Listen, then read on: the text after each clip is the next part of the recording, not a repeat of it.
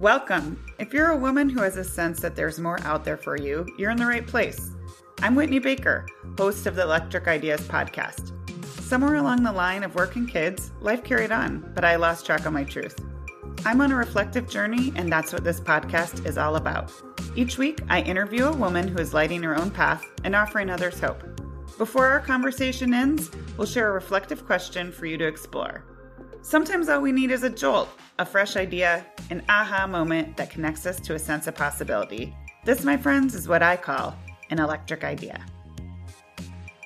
Welcome back to Electric Ideas. Today, we're going to take a deep dive into everything Enneagram.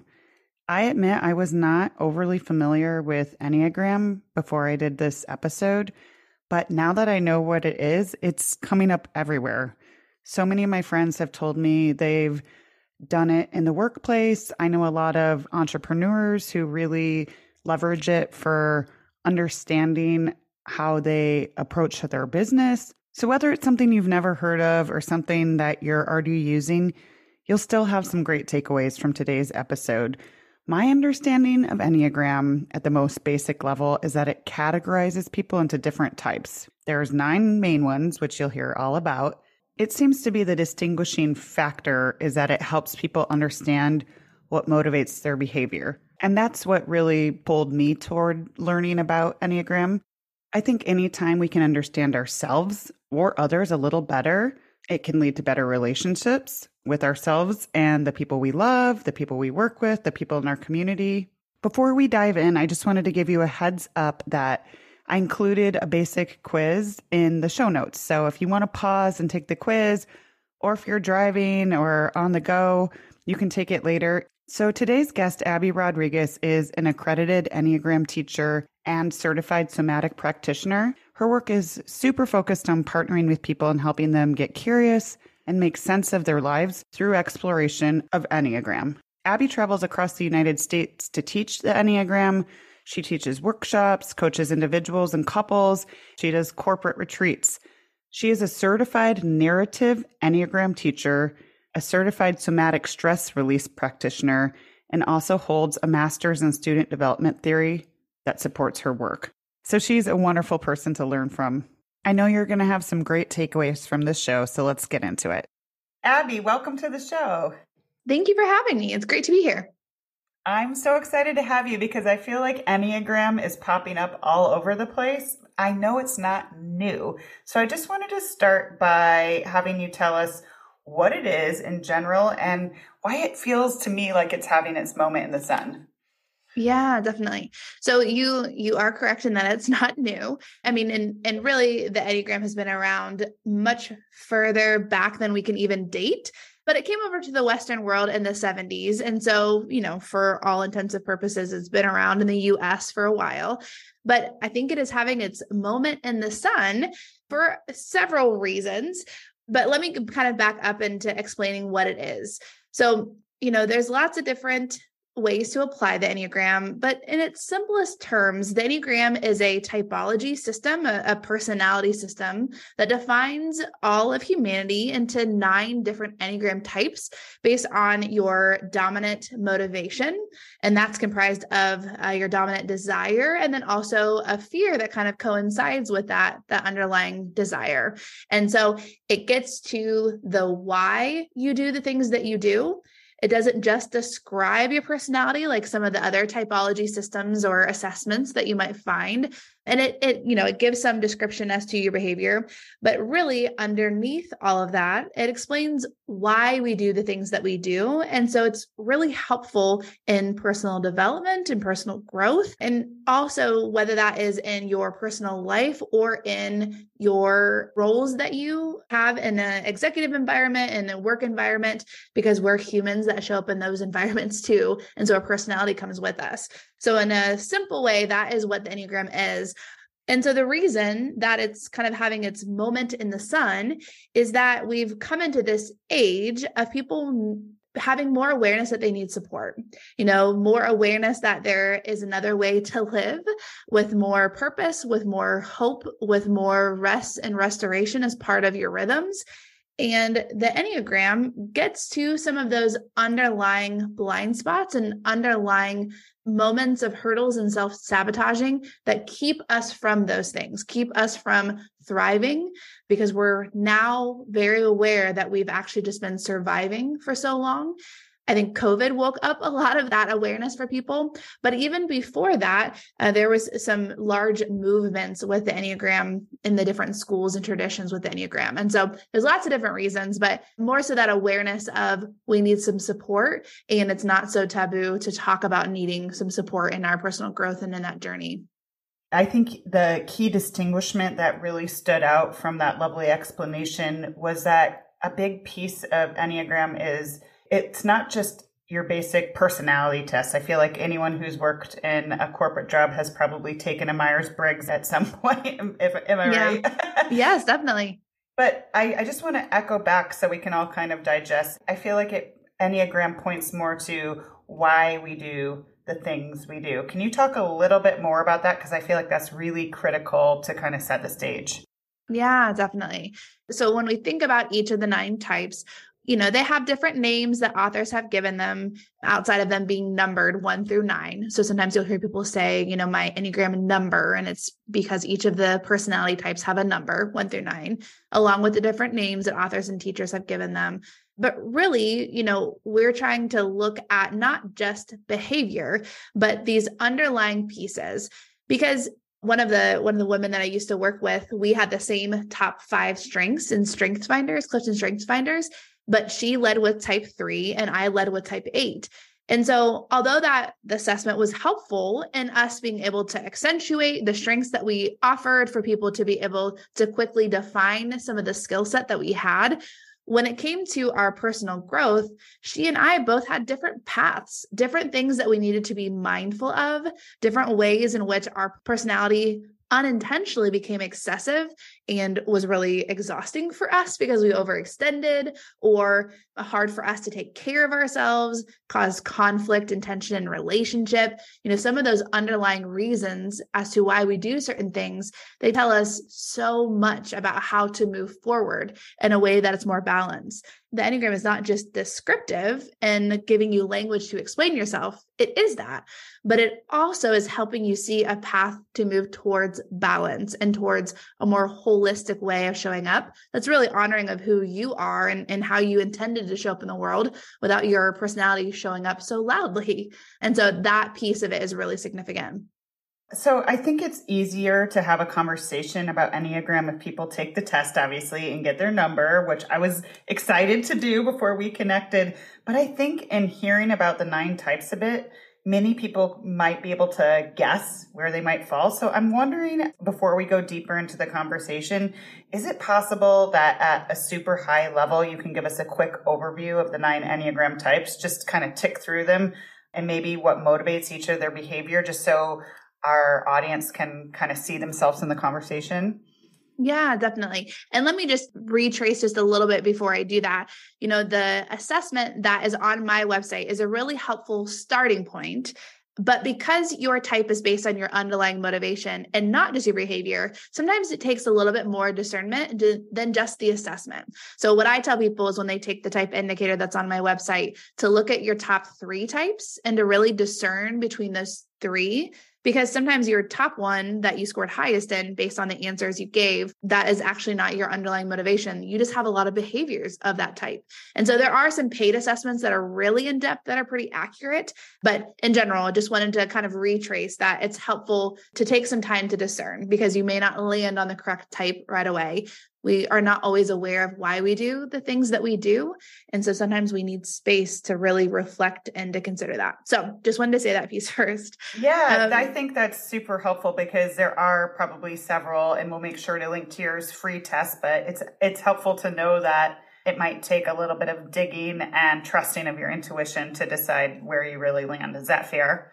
Yes, definitely. And also, too, you know, there's lots of resources and the more that you can listen to people that are sharing about that type, so whether that is an Enneagram teacher or other people that are of that same dominant type, the more you can really learn from it and and see if that lands with you but that can take some time and, and that's okay uh, doesn't mean that you don't know who you are if it takes you time to figure out your type just means that you need some space to discern and and oftentimes we're not sitting with an enneagram teacher to actually help expedite that process and so in that case in self-study then it really does take some time Okay. Well, actually, I quick. This is a quick detour. I know we're going to get back to giving a little insight or sampler on on the types but i have noticed a lot of times people do list their enneagram number you know in their bios which mm-hmm. and, and, so i just want to clarify what you you just said so are you saying that it might be easiest for us to learn from someone who's our own type so, not that you are learning from them solely, but for example, one of the things that I have in my podcast, Enneagram Coaching with Abbi, is different coaching sessions with each of the nine types. And so often I will get feedback from people that they really landed on their type by listening to a fellow type one share in a coaching space because they realized so much of their thought process was true for them. Or that the opposite reaction of, I thought I was a type two, but then I heard them and I thought, I don't feel similarly to that. Like that doesn't sound like me. And so sometimes the narrative or the storytelling of people sharing about their type is a helpful process in discerning. The other thing too is, you know, one of the things that I offer is clarifying sessions. And so it's a 30 minute session where I just ask you lots of questions about your personality. It's almost like a job interview for your personality. And so helping to kind of discern or decipher if you're deciding between two or three types. And so that's that's kind of what I was uh, getting at. Okay, thank you. That's really clear now. I appreciate it.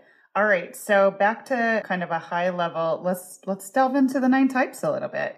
So when we look at each of the nine types, all of them have one, you know, a number one through nine with the idea that it's neutral. So type one is often referred to as the reformer, sometimes the perfectionist, but I've not really met a one that loved that term. So I tend to say reformer. For these types, what's bringing about that type structure is this desire to move through the world with integrity, to move through the world on the right side of things, being a good person or or a whole person. And the fear that coincides with that is this fear of being wrong or bad or corrupt or just on the wrong side of things, those moments of realizing that you thought you were right and you actually were doing it wrong. And so that is these two pieces that kind of create that that type 1 structure. So, type two is often referred to as the helper or sometimes the giver. And what's creating that type two structure is this desire to be in connection with. So, into connection with others, whether that is friendships, good coworkers, or just a friendly person that you're interacting with at the grocery store. And that desire to be in connection with is also coupled with a desire to be someone that others want to connect with so that you are uh, likable and wanted. Sometimes even simply the, the sense of being lovable so that people want to be in connection with you.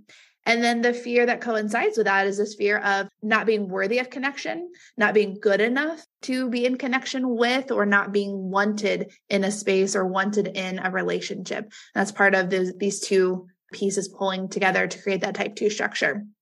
So our type threes are often referred to as the achievers or sometimes the performers. And what's creating that type three structure is this desire to be successful, but it's really in successful in the ways that they care about. So, you know, what is successful to a stay home mom that's a homemaker living off the grid with chickens and homemade bread that version of success is very different than a woman that runs her own business and is on Wall Street. The definition of success can be vastly different, but it's this, this, desire to create value and worth in the world. And oftentimes we know that we've created value or worth for that type three structure by getting some feedback that we are good or positive feedback in titles and accolades and awards and meeting incentives. So that's all part of that, that desire what coincides with that desire for the threes is this fear of of not creating value of of not creating worth in the world of being unsuccessful in the ways that you wanted to be successful. Sometimes failure is the simple language that we give to that a fear of failure but oftentimes threes they have spun failure to be a teachable moment and so that might not quite resonate so much you just the sense of not being successful in the roles or uh, the ways that you wanted to be successful For our type fours, and they are often referred to as the individualist or the romantics or the artisans. There's lots of names for them. And what's creating that type four structure is this desire to find their identity, to understand who they are, what makes them different than the person next to them, what is significant to them that's separate from others. And really, the fear that coincides with that is this fear of what if there's nothing specific to me? What if there's no significance to me that is different than others? And so, this fear of what if I am ordinary or not enough? And this kind of sensitivity towards what might be missing. For our type fives, they are often referred to as the observer or the investigator, the researcher. And for our type fives, what is creating that type structure is this desire to know to understand, uh, to be competent in the areas and subjects and content that they want to be competent in. And the fear that coincides with that is this fear of being incompetent this fear of not knowing what is needed, this fear of not having the information or the knowledge that's needed in order to make their way in the world, whether that is in large scale moments of how to, how to parent and how to navigate that, into small scale moments of wanting to be competent in order to make a decision and, and withholding their thoughts until they feel competent, until they've researched enough to come back and share their ideas are type sixes. They are often referred to as the loyalist or sometimes the loyal skeptic.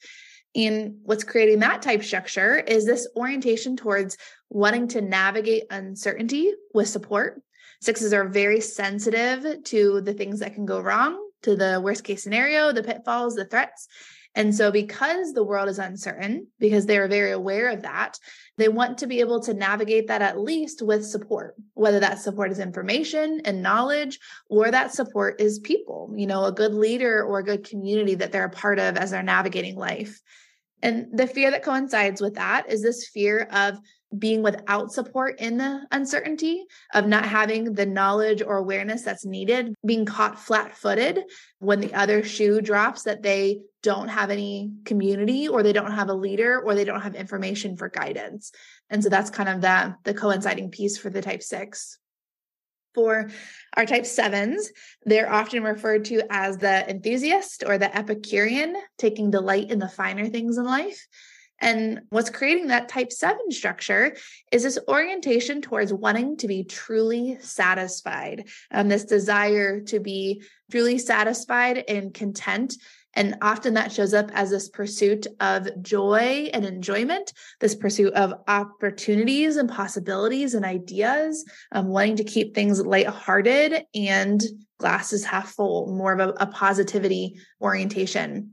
And the fear that coincides with that for the type seven is being in spaces or situations, relationships, contexts where they are limited. They are kept from being able to pursue satisfaction. They are trapped in a situation where they can't pursue joy or enjoyment, they feel limited or restricted. And that can be really small things like being stuck in a boring meeting that you don't control and you can't get out of, to larger scale things of being in relationships that don't feel hopeful or optimistic. Uh, there's no way to rosy colored glass the situation. It just feels hopeless or it feels limiting. And uh, there's a real desire to, to get out or escape that for the type seven. For our type eights, they're often referred to as the protector or sometimes the challenger. And for type eights, the orientation, the desire is to be in control of their reality. And the fear that coincides with that is this fear of being taken advantage of. And so type eights show up with a lot of protective qualities around their time, energy, resources, space, and most significantly around their vulnerabilities, things that could be used against them and they could be taken advantage of with the type 8 structure that fear of being taken advantage of that can also be extended to the people that they love. So their family if they supervise the people that they supervise their team their friend group you know it's kind of an extension of the umbrella of protection. And then last but of course not least type 9s they are often referred to as the mediators or the peacemakers and peacekeepers and the type 9 structure is really created out of this desire for peace, for harmony, for stability. And oftentimes this orientation towards an, an inner peace. And the fear that coincides with that is this fear of disruption, this fear of conflict and chaos. And so that orientation towards avoiding or getting out of the chaos and conflict by being easygoing and, and kind of keeping the peace. So that is a very aerial, high level view of each of the nine types. Thank you. First of all, I know that was a lot to ask of you, and I really appreciate it because I think it's fun. Not only are we having a chance to get attuned and hear your special way of words of how you'd kind of describe those at a top level, but I guarantee we all were like, oh, that is spot on. Someone we know or love, a friend or a partner. So I, I think that people will enjoy hearing that list. I just want to ask you so once we identify, let's say whether it's in a work setting or personal setting, what are some first steps that you work with clients that you think would be most beneficial if people want to start actually applying the wisdom of their Enneagram for personal growth? Yeah. So once you have a firm sense of your type, or even just a suspicion, you know, sometimes it takes some time to figure out your type. But really, the first step in that is to begin to observe yourself. Because one of the gifts that the Enneagram offers us is this incredible map towards self awareness and also a map towards personal growth. So when we hear, if we, you know, as you're landing on, let's say type eight for me, then now I have this whole list of and access to all of these insights about type eight pet peeves, the way that you lead, what it's like to be led by you, what it's like to communicate with you, what the type thinks they're doing in a communication and how the other person perceives it. All of these different attributes. And it's not that we are walking around with this list or with this map paralyzed by how we might accidentally bump into someone in a way that is unhelpful. But instead, it gives us some language to explain the things that are typically true of us in conversations to understand, well, that's probably what was happening for me. I was just trying to maintain control of my boundaries, or I totally let them walk all over my boundaries. And so no wonder my feelings are hurt, or they didn't answer any of my questions. So no wonder I, I feel like I've walked away with more anxiety about the situation than before I had a conversation with them. It gives us some ability to explain the things that are true of us and so the first step in personal growth is always starting with self observation because you can't change anything without knowing it. If you don't see something, you can't modify or adjust it. If you don't know that it is true about you, then you can't you can't do anything about it. And so it always starts with this self observation because we're trying to increase our self awareness and really to increase it in real time. You know, when people start to work with the Enneagram, oftentimes it's hindsight. We begin to make sense of the things in our past, even if that past is just a week ago in a conversation with our partner. But the more that we can kind of shorten that window of rather than noticing it years or weeks or days or hours later, we begin to actually notice our type structure showing up in real time so that then we can pause and move forward in a way that's more honoring of us rather than just reacting or choosing to respond. And so that's really that starting point. I think it's so fascinating that you also do couples Enneagram coaching. Because, like yeah. I said, when you're ticking off that list for anyone who's been in a long term relationship, I bet we could all make a guess on on where a partner might fall. What has this taught you to work with couples with this model? Yeah, definitely. So, you know, when I do couples coaching with the Enneagram, it is very different than counseling. Sometimes that I'll get that question of, is this just a different form of counseling? And it's really not. You know, with couples, we come into that weekly space almost doing a side by side look at the types as a private workshop. So rather than them bringing an issue into the space and us talking through that, like I would with individual coaching, instead, it's every week they show up and we talk through, you know, here is a facet of type one next to type seven. And here are some of the ways that your types complement each other. And here are some of the ways that you probably unintentionally collide. And so it gives them some language, increasing their self awareness to be able to explain themselves, not justify unhelpful behavior, but to explain themselves in the apology or explain themselves in that question for clarity to explain themselves in the moment of I didn't mean to. This is what I was happening and I'm sorry for the impact. I'm sorry for what I said. You know, my intention was XYZ. That was what I was trying to have happen. And so it gives us an incredible amount of language, but it also gives us so much more compassion for our partner you know, for each of the nine types, there's these blind spots, these opportunities for growth, but really they're coupled in these deep desires that our most innocent self is trying to get met. And so it's almost these Achilles heels that we're all carrying around that we're trying to protect, these tender spots. And so the more that we can be compassionate towards that tender spot, to have some awareness that even though that aspect, that attribute might be easy for our personality, it's really sensitive for theirs or it's really embarrassing or awkward or just challenging for them. And so understanding that they don't have the same things that they're working with you know it's almost like we're both playing this game of life and you have uno cards and i have skip-bo cards. Like we're dealing with different things. And so instead of just assuming they're careless or reckless or they're the worst and they chose to not do the thing instead having this level of compassion of they probably just missed it. They probably completely failed to notice it because their type is really sensitive to certain information and my type is sensitive to other information. And so leading with that compassionate lens of asking the question and being curious rather than making assumptions about how your partner is choosing to be negligent or choosing to show up in a way that's unhelpful. Sometimes we just don't see it because our type is so, so loud. And so we need some help and support in, in seeing that. It's such a powerful reminder that just every experience and every circumstance we see through the lens of what we know. Yeah. I just think it's fascinating. And it also feels like working with couples, you could really be a little bit more proactive if you gave yourself a chance to understand your partner's number and and maybe think about okay how can i be proactive about making sure their needs are met or that i'm making this more comfortable for them? Because i found it hilarious. I my husband just I, when i was prepping for this i asked him and we'd never even talked about enneagram. I didn't even know he knew his number. And it turns out he's a nine Okay. And I'm not surprised, but I had to kind of laugh because when I did the the test, I felt a little bad because I'm a big meditator and, and mindfulness person. And I had like a 0% in the peacemaker category. and I was like, oh my gosh. So I just, I just had to laugh. And I'm just curious with partners, when you work with partners, do you find they have extreme differences, the same number, neither, or, or what usually comes up? Yeah. So, you know, it's a combination of all of the above.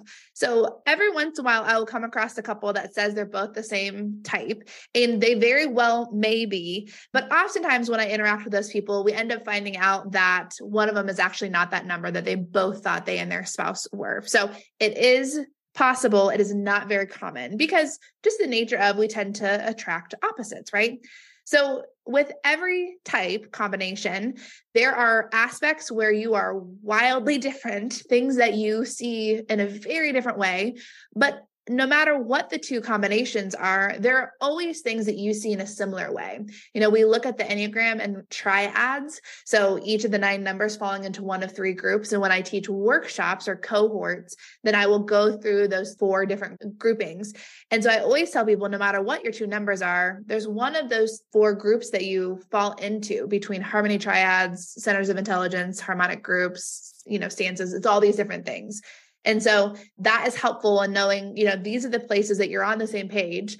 And also, there's going to be a lot of things where there's nuance. And so, allowing that to be true rather than assuming they're similar to you, because we always see things through a more egocentric lens. We just think people saw the same thing that we did. But allowing it to be true of no, they didn't. They saw something very differently. And so letting that be a strength and to play to each other's strengths, and also letting that be a more humble posture to have conversations and not to make statements of of course you saw this or how dare you because but instead leading with curiosity of you know what was that experience like for you? What did you hear when i offer that to you? What did you need in this situation? Because you see those things all differently. And so leading with curiosity and compassion rather than assumptions and statements.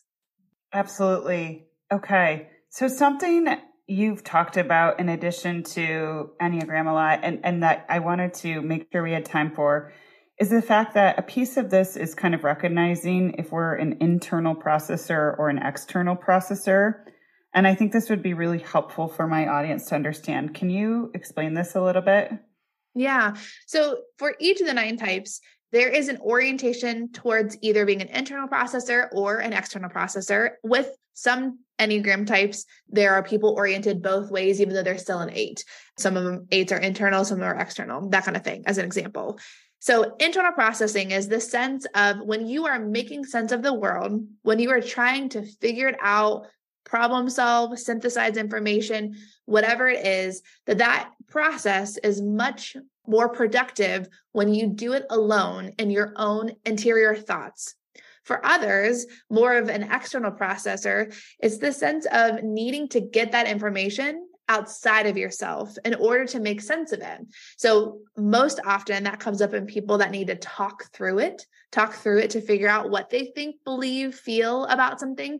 Sometimes that can come up if there's not another person, even in talking to yourself, which is a perfectly fine thing to do. You're, you know, on a commute in the car or whatever it might be, or also journaling or or collecting your thoughts somewhere else that is outside of you. And so it's just this nuanced difference in how you are making sense of information. Some people need to get it outside of themselves, whereas other people they can't do it that way. They need to be able to collect their thoughts internally before they share what they've resolved out in that conversation.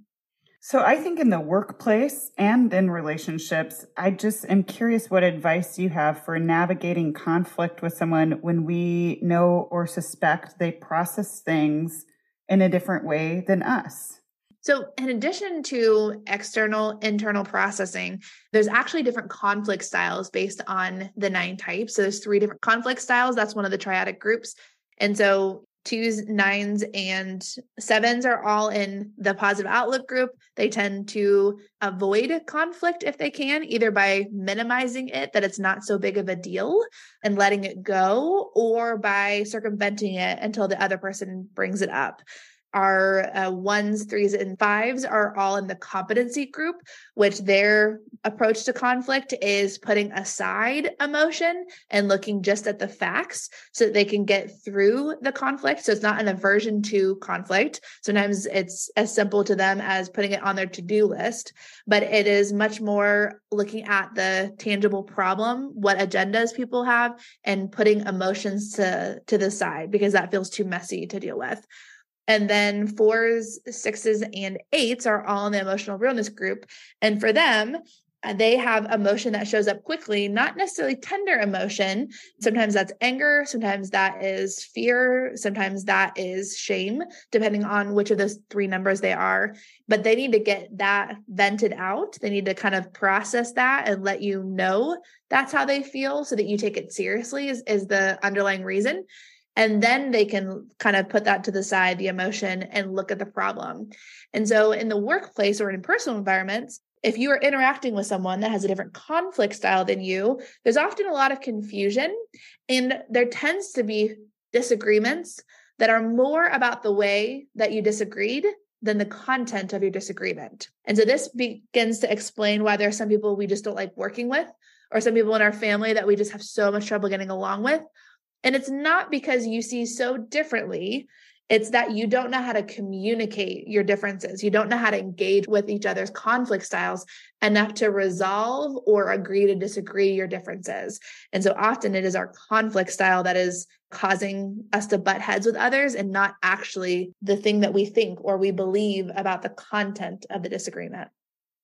That is so interesting. So can you give us uh, give us an example of common conflict styles that just aren't coherent and some practical advice for how to maybe navigate it knowing that we have a different conflict style. Because i think some of us can even if we don't know what the other person's number is or type is we can sense people that we just have barriers to communicating with in times of tension yeah, so I mean there's there's lots of different reasons that any of the nine types might have disagreement. They might get their feathers ruffled by another type or they might unintentionally ruffle the feathers of another type.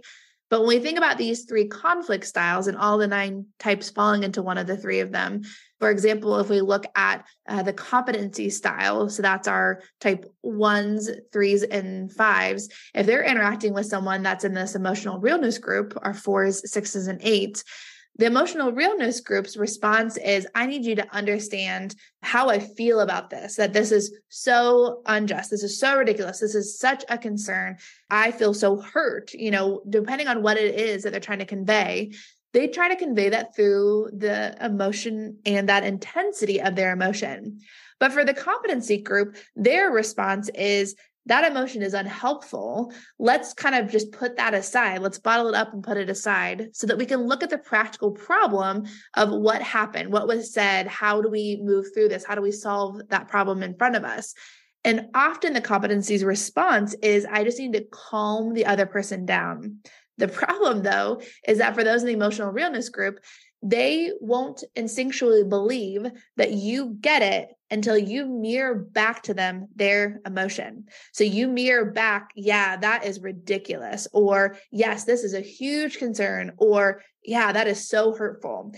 But if you, as a competency style, are just trying to calm and placate, right? Because you're just trying to get the emotion to the side to talk through the situation, the emotional realness group will just keep amping up. They'll just keep getting louder with their emotion, whether that is volume or just intensity of the concern, using more polarizing, dramatic language to try to get you to pay attention to how big of a deal this is. And so it creates even more conflict that has really nothing to do with the original content of the conversation.